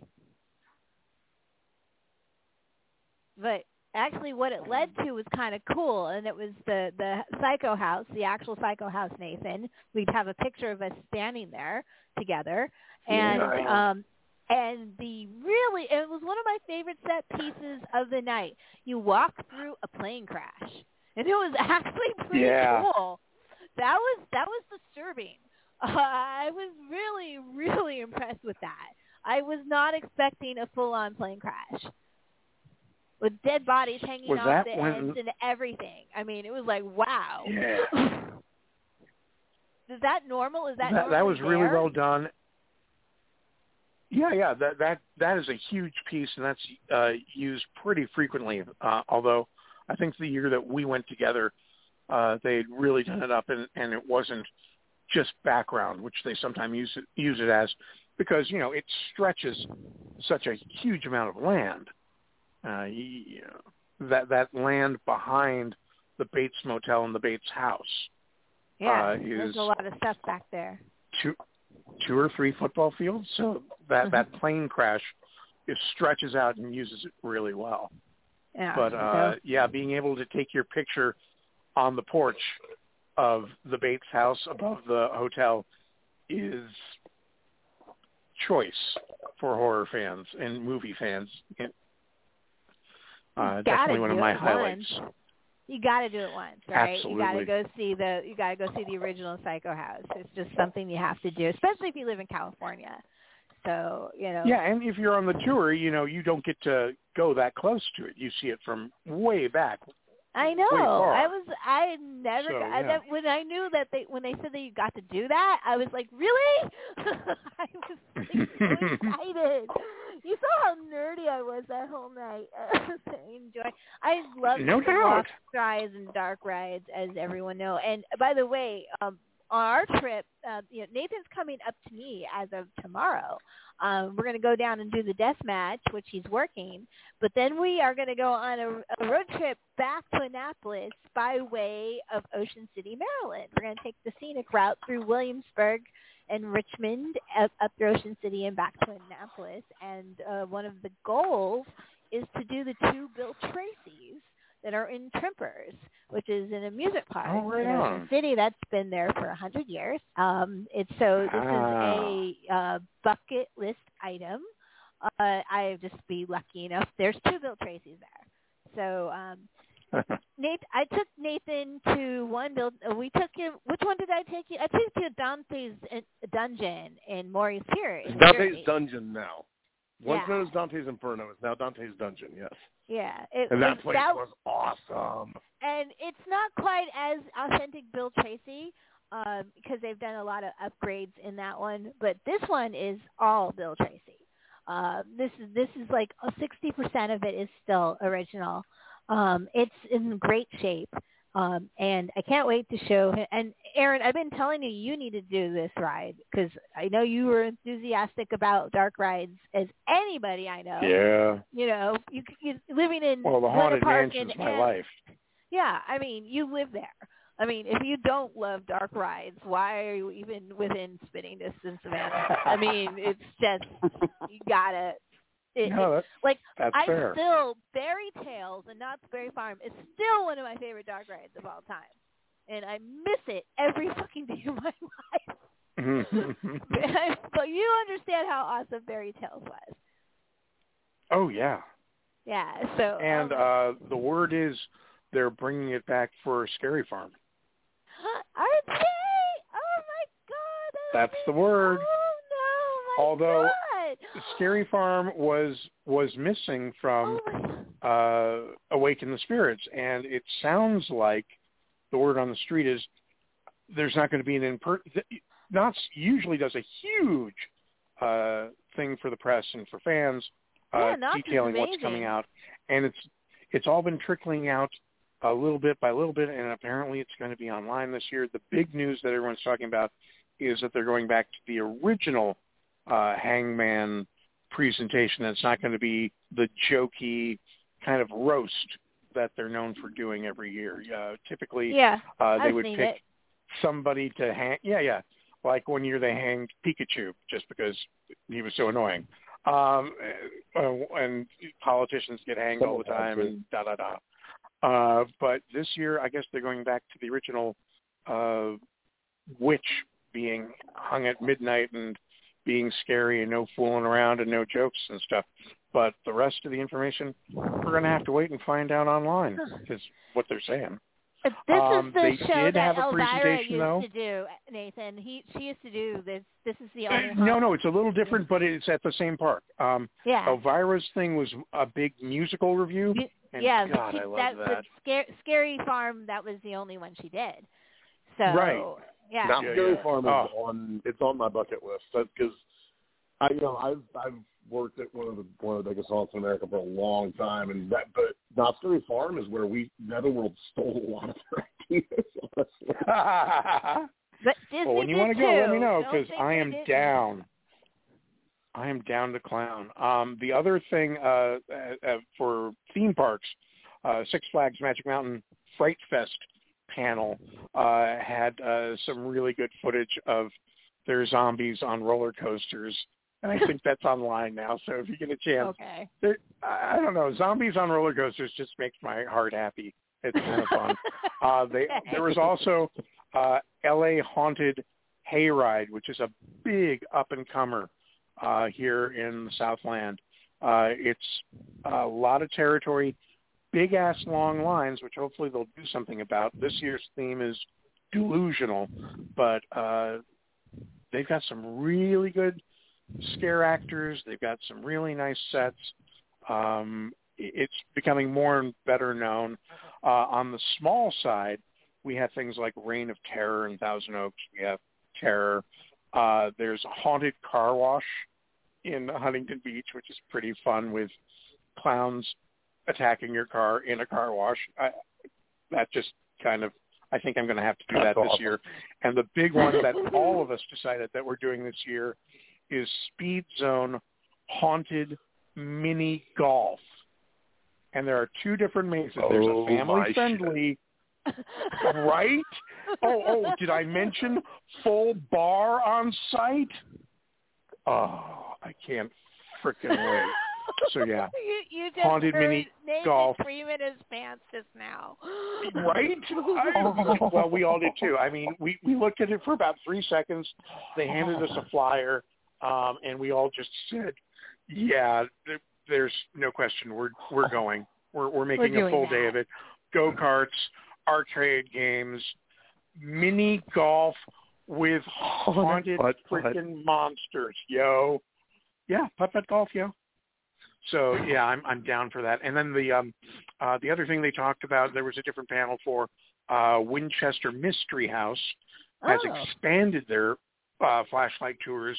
Uh originally they just did those on Fridays of the 13th variety, but I guess they're going to be doing those more often. And for some reason they've added a Houdini escape room.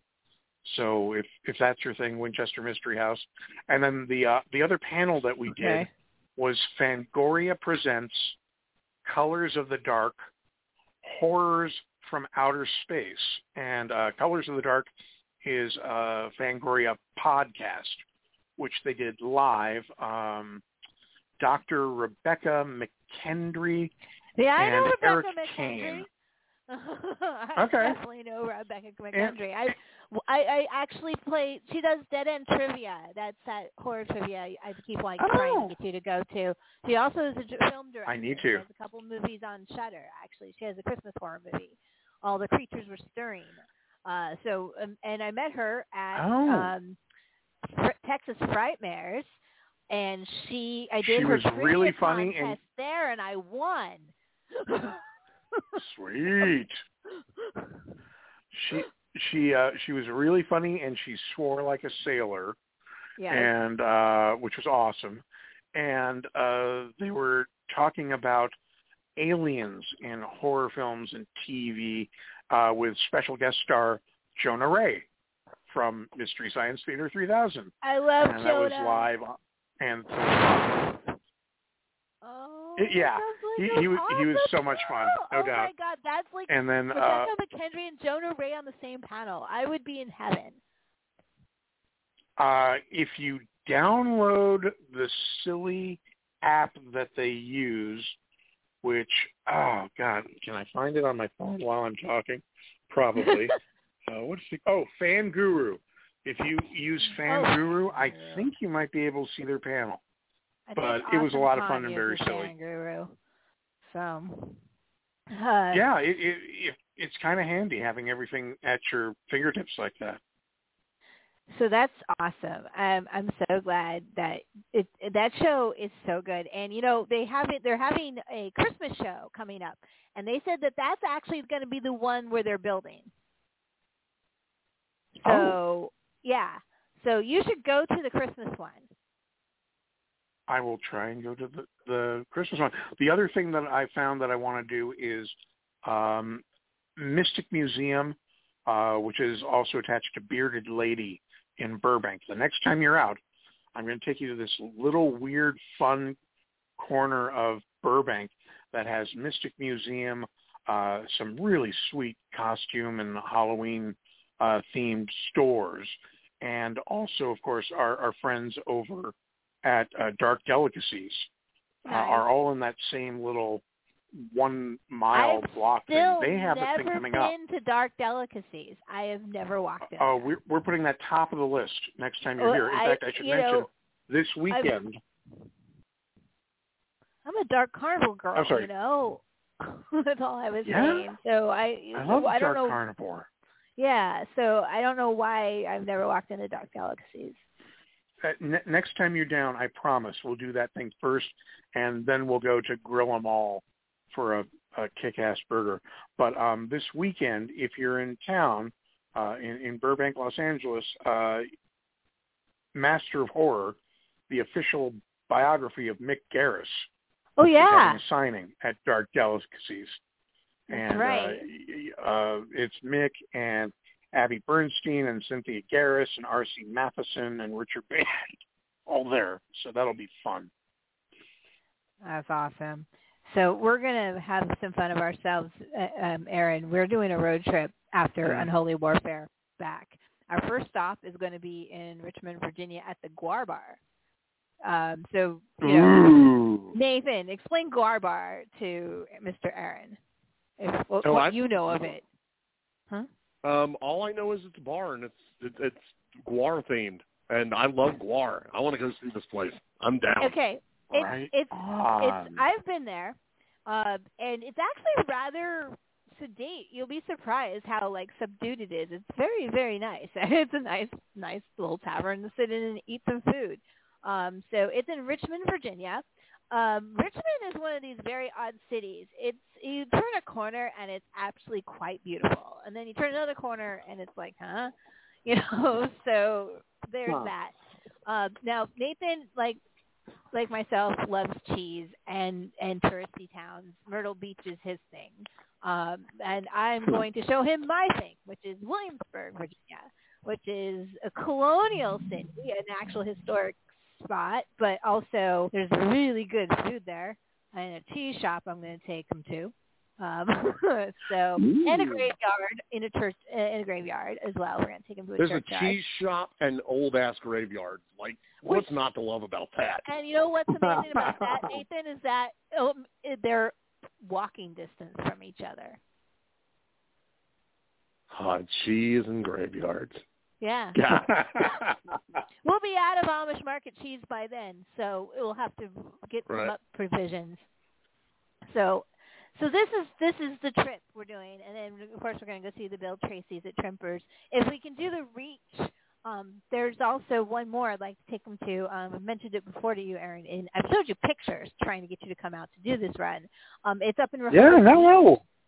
the one in Rehoboth Beach that has the the car that hangs from the track that's above, and it actually is, you know, got one of those little. It's kind of like the ride in Peter Pan, kind of that kind of a car. Mm-hmm.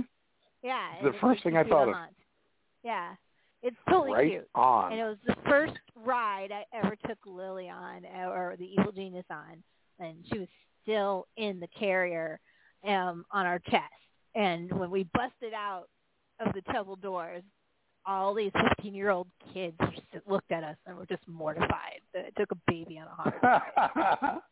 It was awesome. so it was the very first ride, and uh, she's I'm suffering for it ever since. Of course, we have she is now helping me decorate for Halloween, so there's that going on. Yay. Yeah, so um we bought some. We we went shopping at Cracker Barrel and bought a bunch of things. so it was really Halloween things from Cracker Everybody- Barrel? Uh huh. Let me Yeah. let me say, if you have an at home in your area, like the the home goods store at home, they have some killer Halloween stuff this year. I don't know So if you have one in your is. area, go check it out. I don't think we have one here. I don't know what we have here. I have to look that up. Yeah, I don't know if I have it at home in California. So, so uh, I have to look on that this, up. On this road trip, um, on the touristy end, Nathan, what are you most looking forward to? Oh God, um, Bill Tracy's Bill Tracy's. Dark Rides. Those are the grand finale, man. Um, there, there's Yes. one haunted ride. looking It's a pretzel car.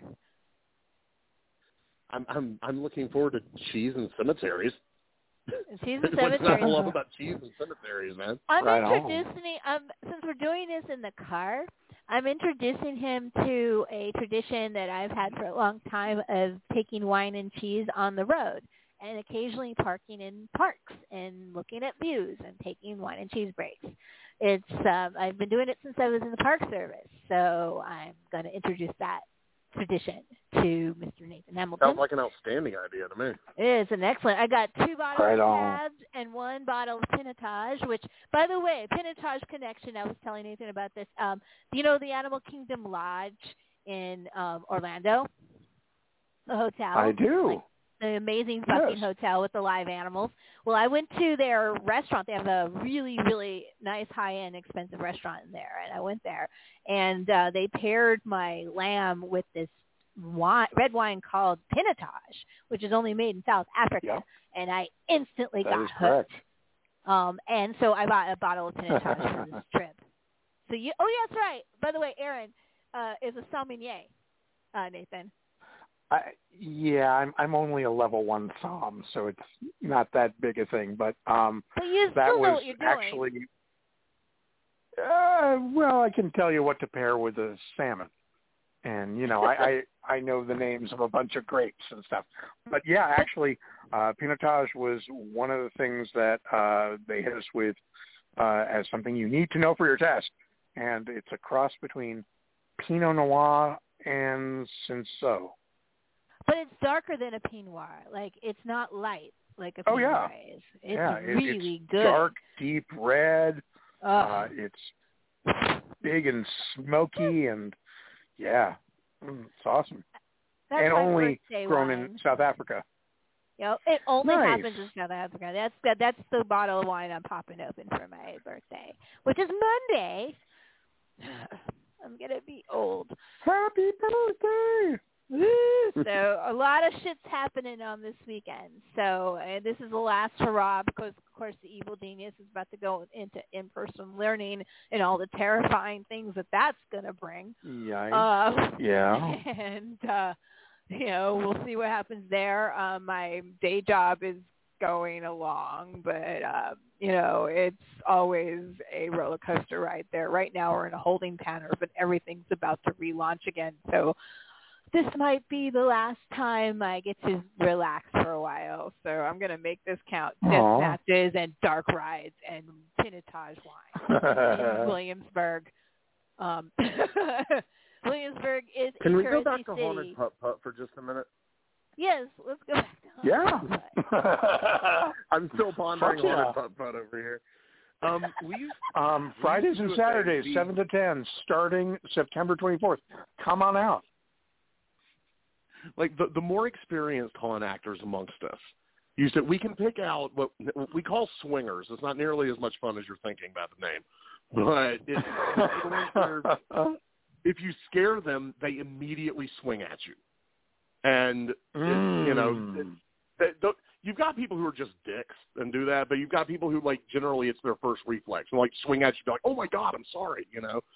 But Yeah, yeah. we are we used to play a game to where we would pick out the swinger and like see who could get a close up scare on them without getting punched. that sounds like a fantastic. And I'm game. thinking just how much more challenging this game would be if they had fucking golf clubs.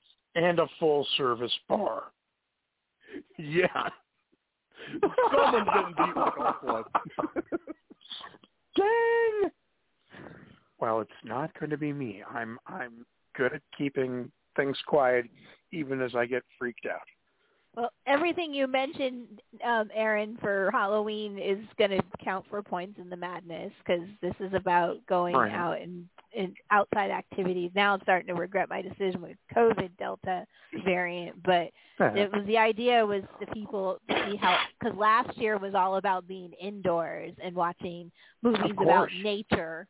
This year it's about being outdoors and you know facing your fellow man in a death match to you know to you know so um and Yeah. uh, hopefully we can get you sorted out aaron so we can get you to because you're supposed to be captain of raven's team and you can't be Yes. captain of raven's team if you don't have a facebook profile which you were uh, exiled Wow, they've you they were they they they they they, shunned you like a demon me.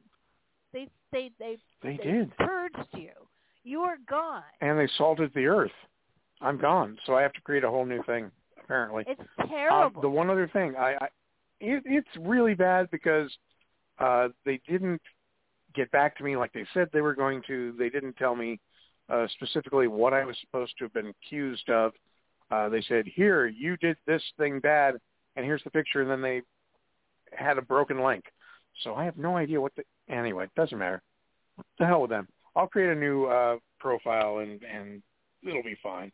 Um, the other thing, though, I, I we got sidetracked. I was going to say, um, Mystic Museum, uh, Bearded Lady in Burbank is doing uh, an Evil Dead immersive horror experience opening September 18th, and hopefully that'll run long enough that I can get some points for going to that. Cool. I just went to the Van Gogh immersive experience over the weekend. Um, so that was What'd you think? interesting. It wasn't quite what I was expecting. I found it very pleasant. Um, you know, uh, Mhm. I like Van Gogh anyways, um, but I don't know.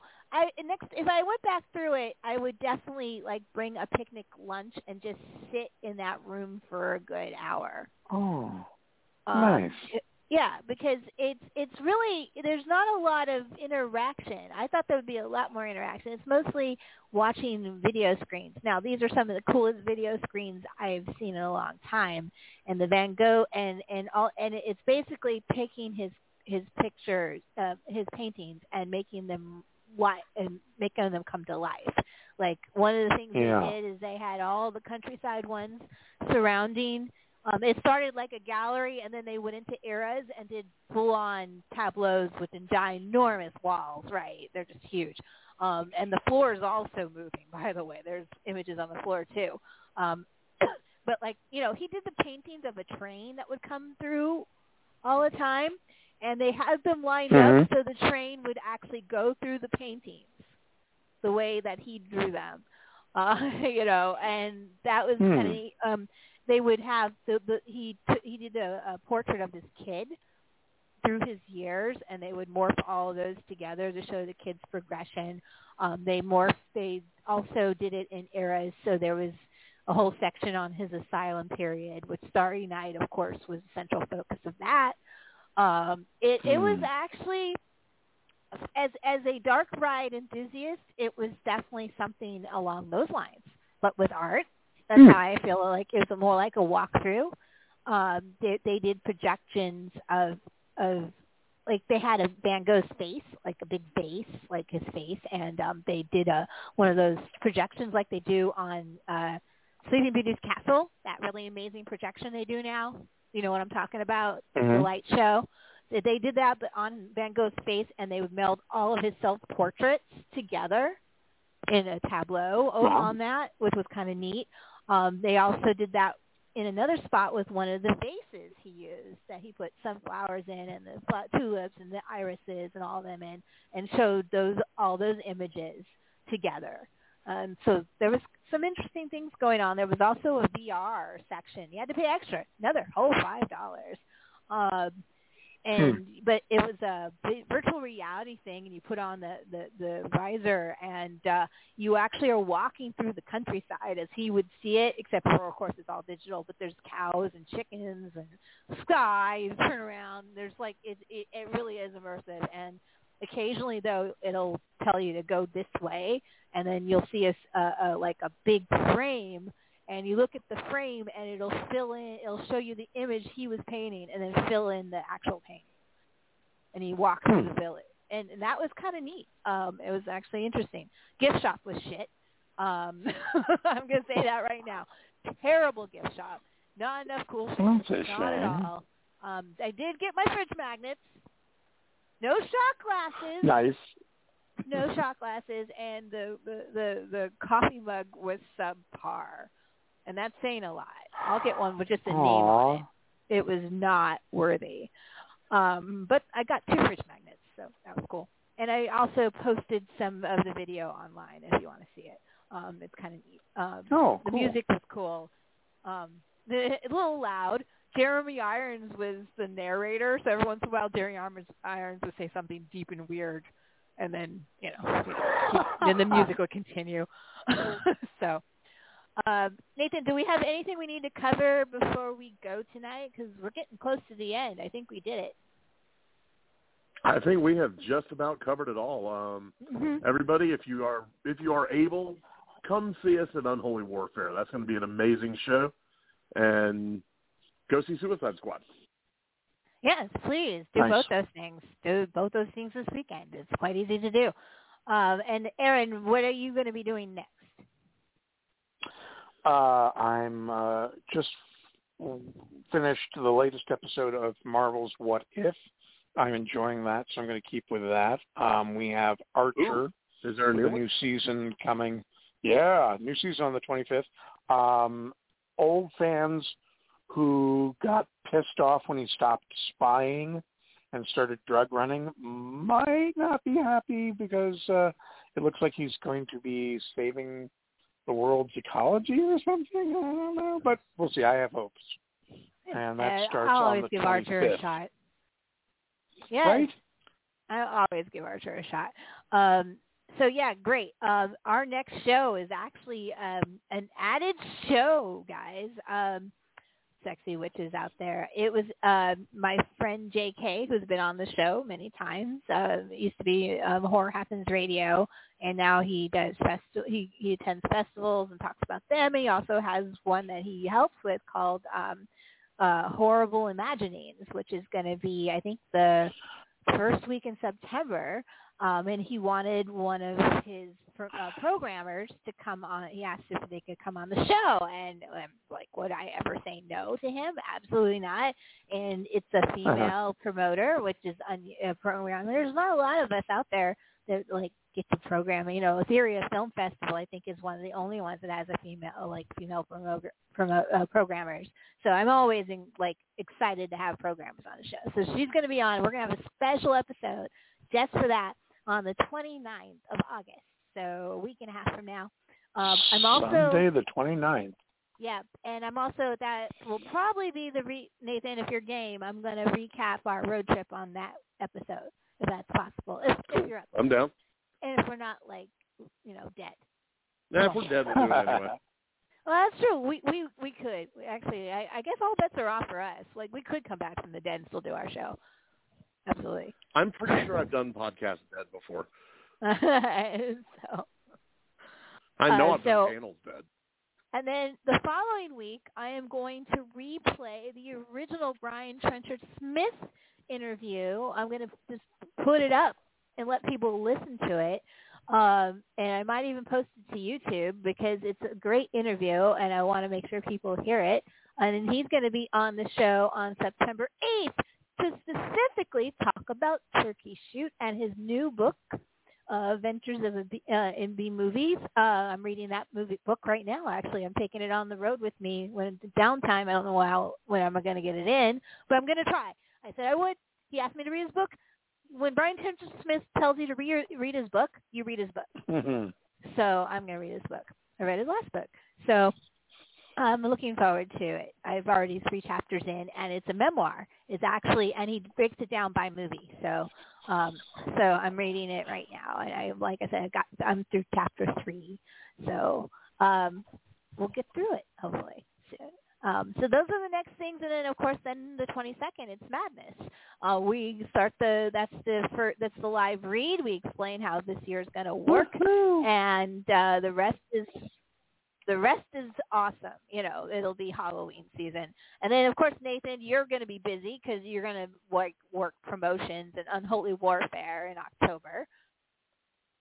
know that. Absolutely. I've got all kinds of uh, all kinds of deathmatch. Some, some shows are dropping off. Some shows are being announced. So a little closer to October, I'll have a little better idea of what I'm going to be doing.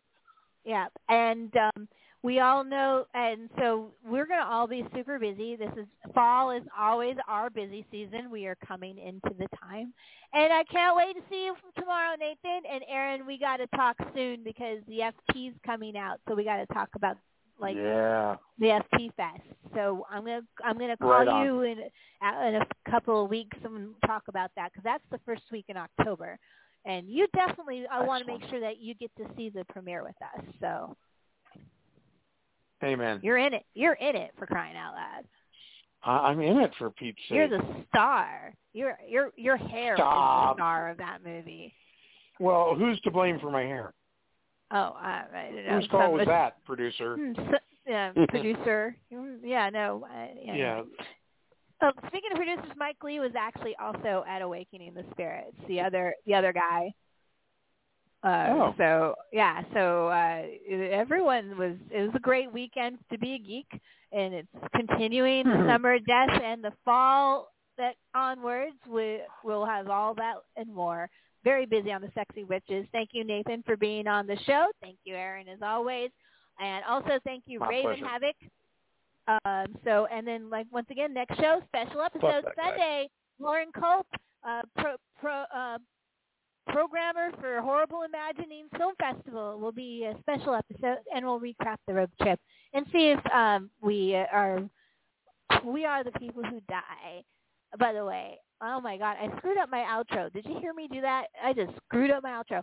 My outro was I was gonna say is that we're all my friends and they died, which was Suicide Squad's opening song, and and I wanted to play it tonight because I think it is epitome of the summer of death. What do you think? Yeah, I can go Sweet. with that. All right. I mean, I'm so elated. Like I said, once again, everyone's right. Thank you, Raven Havoc. And yes, go see the fucking Suicide Squad because it's awesome and the soundtrack is amazing. Good night, everyone. Good film hunting. We will talk in a week and a half, and I'll see Nathan tomorrow. Good night. Just as a clue, he was 12 years old. He fell from the roof on East 29. Kathy was 11 when she pulled the plug. 26 reds and a bottle of wine. Bobby got leukemia, 14 years old. He looked like 55 when he died. He was a friend of mine. Those people who died, died. People who died, died. People who died, died. People who died, died. They were all my friends. Just died.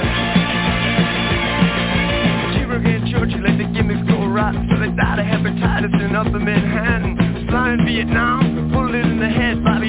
On the night that he was wet There were two more friends of mine Two more friends that died.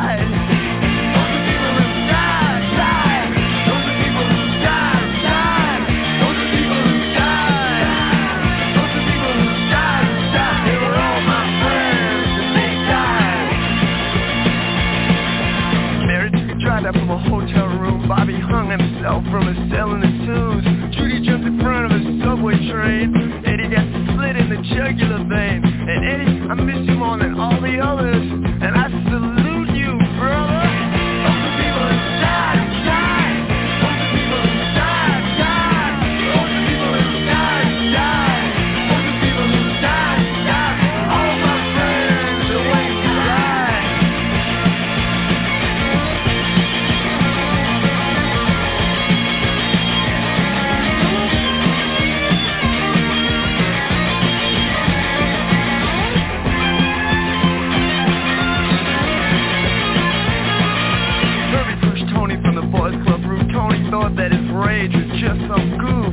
But Herbie sure gave Tony some, some proof. Hey, Herbie said, Tony, can you fly? But Tony couldn't fly. Tony died. People who died, died. People who died, died. People who died, died. All my friends and they